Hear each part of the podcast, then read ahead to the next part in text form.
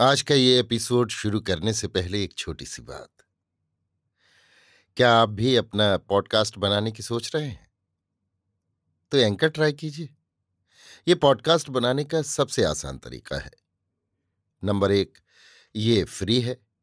Number दो, इसमें कई सारे ऐसे टूल्स हैं जो आपको अपने फ़ोन और कंप्यूटर पर रिकॉर्ड और एडिट करने की फैसिलिटी देते हैं।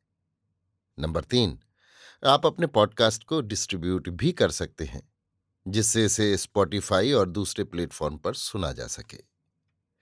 तो डाउनलोड कीजिए फ्री एंकर ऐप या विज़िट कीजिए एंकर डॉट एफ़ पर अपना पॉडकास्ट स्टार्ट करने के लिए। ये तो थी एक छोटी सी जानकारी, और अब शुरू करते हैं एपिसोड का सिलसिला। तो आज के एपिसोड में लीजिए सुनिए सूर्यकांत त्रिपाठी निराला के लिखे उपन्यास, भीष्म का एकादश परिच्छेद, शरशैया पर, मेरी, यानी समीर गोस्वामी की आवाज़ में। सूर्योदय हुआ। दोनों दल युद्ध क्षेत्र में डट गए।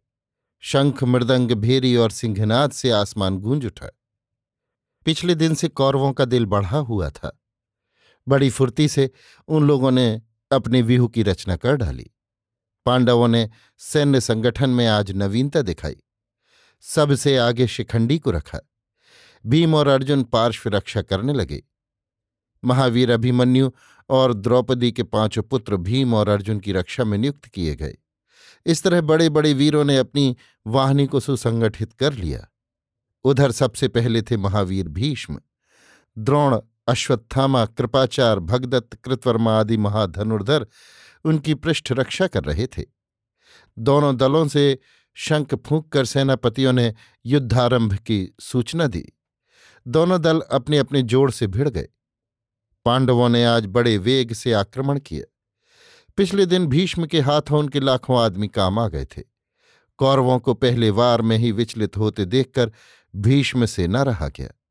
बड़े वेग से उन्होंने पांडवों पर बाण बरसाना आरंभ कर दिया। चारों तरफ़ मंडलाकार इंद्रधनुष की तरह बाण ही बाण दिखाई पड़ने लगे। भीष्म का रथ दूसरी ओर बढ़ रहा था।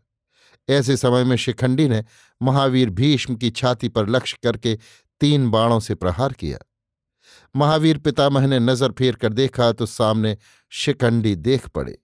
शिखंडी के बाण भीष्म को सुई से जान पड़ते थे। किस कमज़ोर के मारे हुए वे तीर थे, इसे जानने के लिए ही उन्होंने मारने वाले को देखा था। शिखंडी को देखकर भीष्म मुस्कुराने लगे। कहा, शिखंडी, तुम जी भर करके मुझ पर प्रहार कर लो। मैं तुम्हें इसका बदला ना दूँगा। मैं किसी स्त्री को अपने विक्रम की परीक्षा नहीं देता। तुम भले ही शिखंडी कहलाते हो, पर मेरी दृष्टि में तुम शिखंडनी ही रहोगे। अर्जुन और भीम शिखंडी के बगल में ही थे। मौका पाकर अर्जुन ने कहा, शिखंडी, अब क्या देखते हो? लो पितामह को, छोड़ो मत। आज अवश्य इनका संहार करना होगा। घबराओ जरा भी नहीं, मैं तुम्हारे साथ ही हूँ। तुम आगे भर रहो। द्रोण, अश्वत्थामा कृपाचार चित्ररथ, विकर्ण, दुर्योधन, जयद्रथ, बिंदु, अनुविंद, सुदक्षिण, भगदत्त, मगधराज, सोमदत्त और सुशर्मा आदि, ये जो भीष्म की रक्षा कर रहे हैं, इनकी जरा भी परवाह न करो। ये तुम्हारा बाल भी बांका न कर सकेंगे। मैं इनके वारों से तुमको बचाता रहूँगा। पांडवों की इतनी पेशबंदी के रहने पर भी भीष्म के हाथों से होने वाला उनकी सेना का संहार न रुक सका। महावीर भीष्म का दृढ़ ब्रह्मचर्य समरभूमि में सूर्य की तरह उन्हें चमकीला कर रहा था। उनकी ओर ताकना मुश्किल हो रहा था। उनकी स्फूर्ति, उनकी लघुहस्तता, उनके बाणों की तीव्र गति अनेक प्रकार से तीर छोड़ने की विद्या देखकर लोगों के होश उड़ गए। परंतु दूसरे दिनों की तरह महावीर धनंजय आज निश्चेष्ट न थे। आज अर्जुन का पराक्रम भी सिंधु में बड़वानल हो रहा था।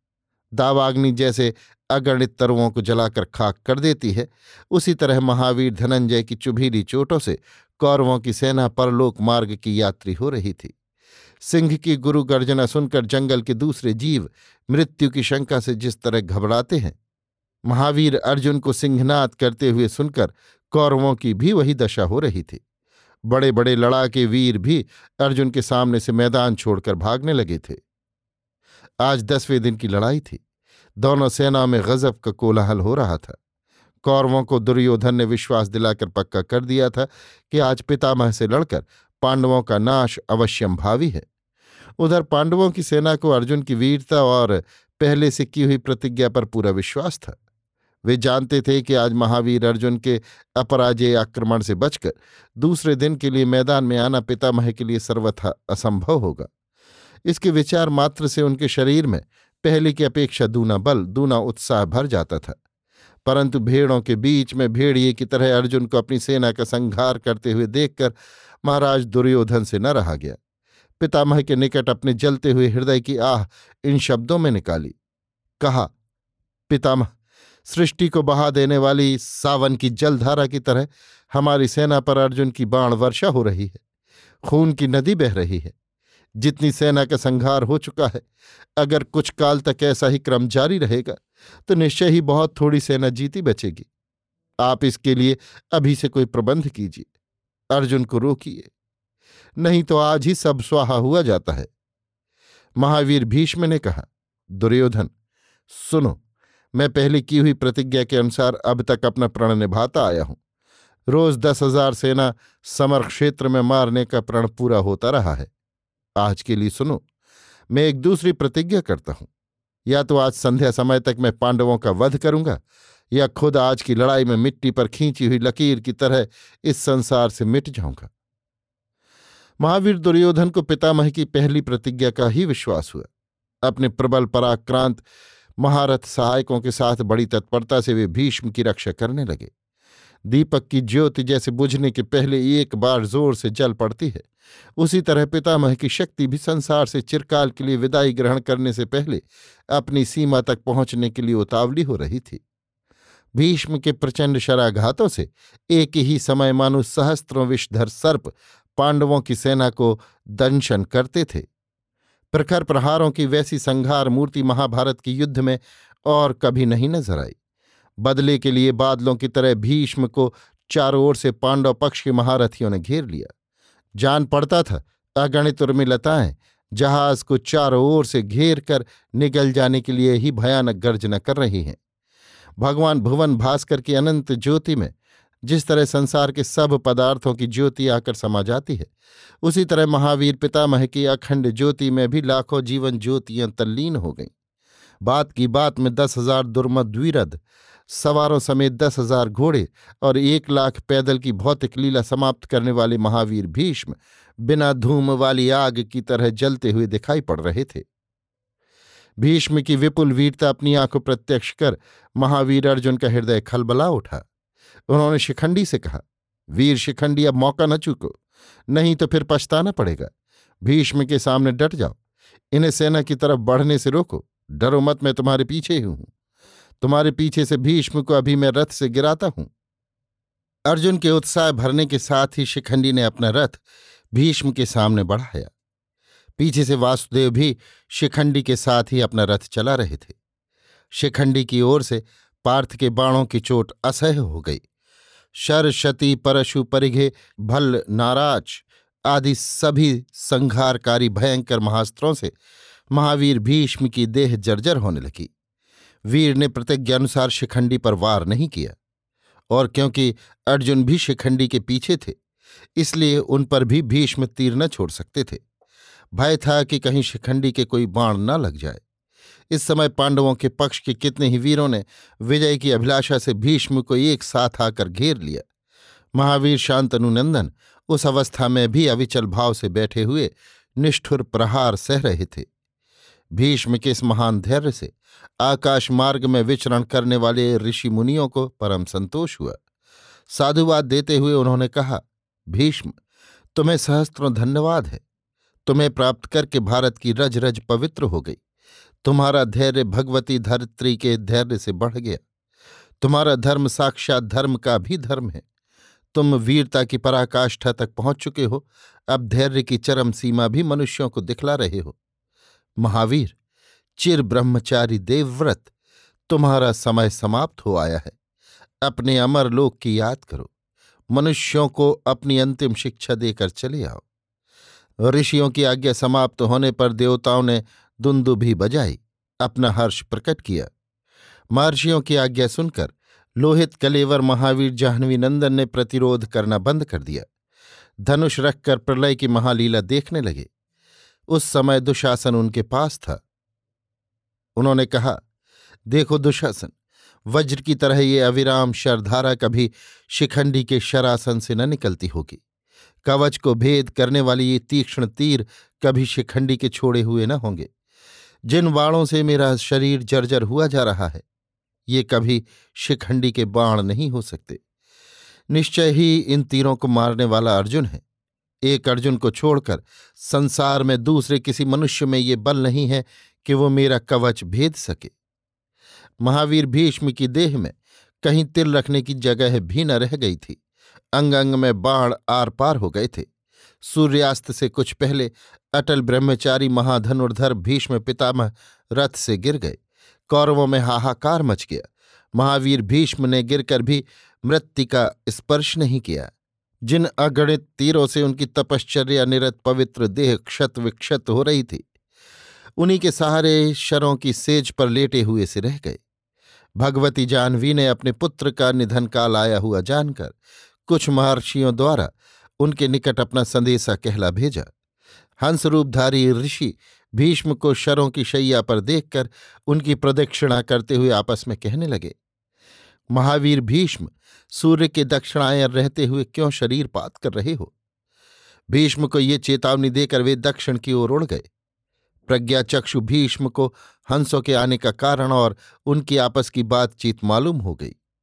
उन्होंने कहा हंस रूपधारी महर्षियों, मैं तुम्हारी आज्ञा का पालन करूँगा। जब तक सूर्य दक्षिणायन रहेंगे, तब तक मैं जीवित रहूँगा। पिता के आशीर्वाद से मृत्यु पर मेरा अधिकार है। समय के आने पर ही मैं देह छोड़ूँगा। भीष्म के गिरते ही दोनों दलों के वीरों ने चारों ओर से उन्हें घेर लिया। महावीर अर्जुन भी कवच खोलकर उनकी शरशैया के समीप आकर खड़े हो गए। हाथ जोड़कर कहा, पितामह, दास के लिए आज्ञा कीजिए। भीष्म ने कहा, बेटा, सिर लटक रहा है, इसके लिए कोई उपाय करो। तुम धनुर्धारियों में श्रेष्ठ हो, बुद्धिमान हो, क्षत्रियों का धर्म भी तुम्हें मालूम है। मेरे लिए उचित तकिए की व्यवस्था कर दो। जो आज्ञा। कहकर अर्जुन ने तीन तेज शरसाध गांडीव में जोड़े। धनुष आकरण आकर्षित कर, भीष्म के मस्तक पर बाणों का प्रहार किया। बाण सिर से निकलकर ज़मीन में गड़ गए। भीष्म को अर्जुन की बुद्धिमत्ता पर बड़ी प्रसन्नता हुई। चारों ओर जितने राजे महाराजे खड़े थे, सबसे कहा, अर्जुन ने मेरे तकी की उचित व्यवस्था कर दी। जब तक सूर्य उत्तरायण न होंगे, तब तक मैं इसी अवस्था में रहूँगा। तुम लोग मेरे चारों ओर एक खाई खोद दो। मैं भगवान सूर्य की उपासना करूँगा। तुम लोग वैर भाव भूलकर आपस में मैत्री करो। इसी से कल्याण होगा। पितामह की चिकित्सा कराने के लिए दुर्योधन ने अच्छे अच्छे वैद्यों को बुलवाया। बाणों को निकालने में ये बड़े लघुहस्त थे और इनकी दवा से घाव भी बहुत जल्दी भर जाता था। भीष्म ने वैद्यों को धन्यवाद दिया। उनके गुणों की प्रशंसा की। फिर दुर्योधन से कहा कि उन्हें उचित पारितोषिक देकर विदा कर दो। मेरी चिकित्सा की अब कोई ज़रूरत नहीं। महाधनुर्धर पितामह की वीर गति का संवाद देश भर में फैल गया। राज्य के लोग, बच्चे और स्त्रियाँ भी उनके दर्शनों के लिए आने लगे। वृद्ध युवक, स्त्रियाँ, वादक नट शिल्पी और गणिकाएँ फूल, चंदन, चावल और दूरवा दल लेकर उनकी अर्चना के लिए आने लगे। दोनों दलों के लोग वैर विरोध भूलकर नित्य उनके दर्शनों के लिए जाया करते थे। राजे महाराजे भी तरह तरह के भोग्य पदार्थ लेकर उनकी सेवा के लिए जाते थे। परंतु पितामह को भोगों की क्या आवश्यकता थी? आए हुए नरेशों से उन्होंने कहा, मैं अब इस लोक से संबंध तोड़ चुका हूँ। केवल सूर्य के परिवर्तन काल की प्रतीक्षा कर रहा हूँ। मेरे लिए भोग की आवश्यकता नहीं रही, परंतु एक उपकार तुमसे कराना चाहता हूँ। तुम लोगों में कोई जरा अर्जुन को खबर भेज दो कि तुम्हारे पितामह तुम्हें बुलाते हैं। अर्जुन भी पास ही खड़े थे, बढ़कर वे पितामह के पास आए और आज्ञा की प्रार्थना की।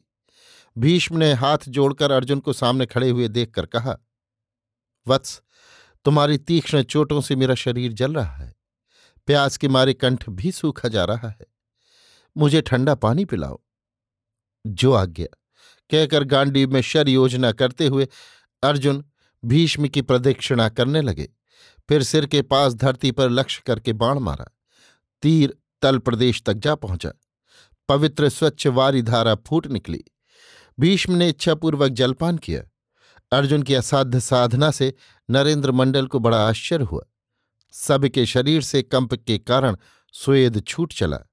कपड़े पसीने पसीने हो गए। अपने पौत्र की वीरता देख भीष्म की आँखों से आनंदश्रु बह चले। आशीर्वाद देते हुए उन्होंने कहा, वीर, ये कार्य तुम्हारे लिए कोई बड़ी बात नहीं है।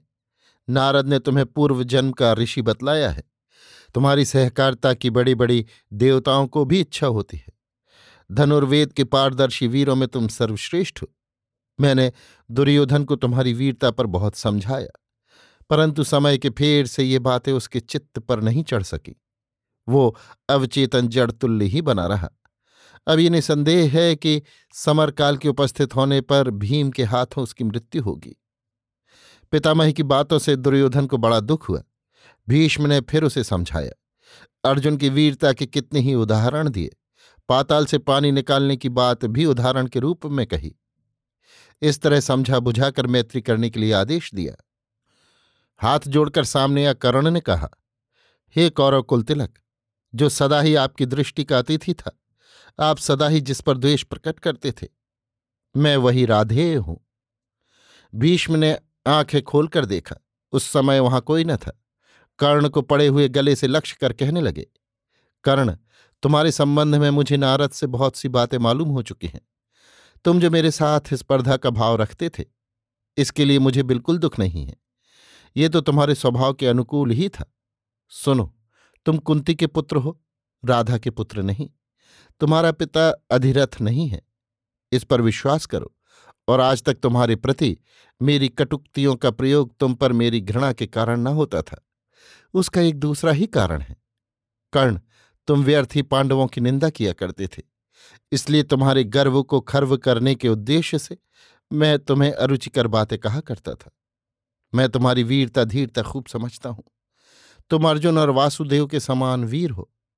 काशीपुर में तुमने अकेले जिस तरह कितने ही नरेशों को परास्त किया था और महाराज दुर्योधन के लिए कन्या जीत लाए थे, तुम्हारी वो वीरता सर्वथा सराहनीय है।